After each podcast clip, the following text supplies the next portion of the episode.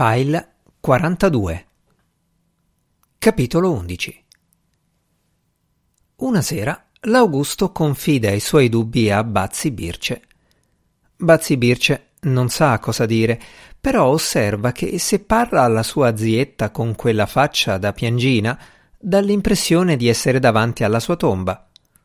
Su, su, un po' di quella roba, lo invita, che in fin dei conti, cioè in pratica l'edificio è suo, non stanno rubando niente a nessuno, e mentre lo afferma non diventa neanche rossa.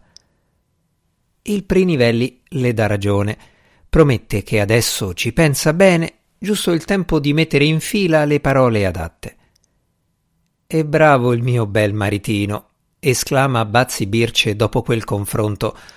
«Però quanto gli ci vuole per arrivare al dunque?»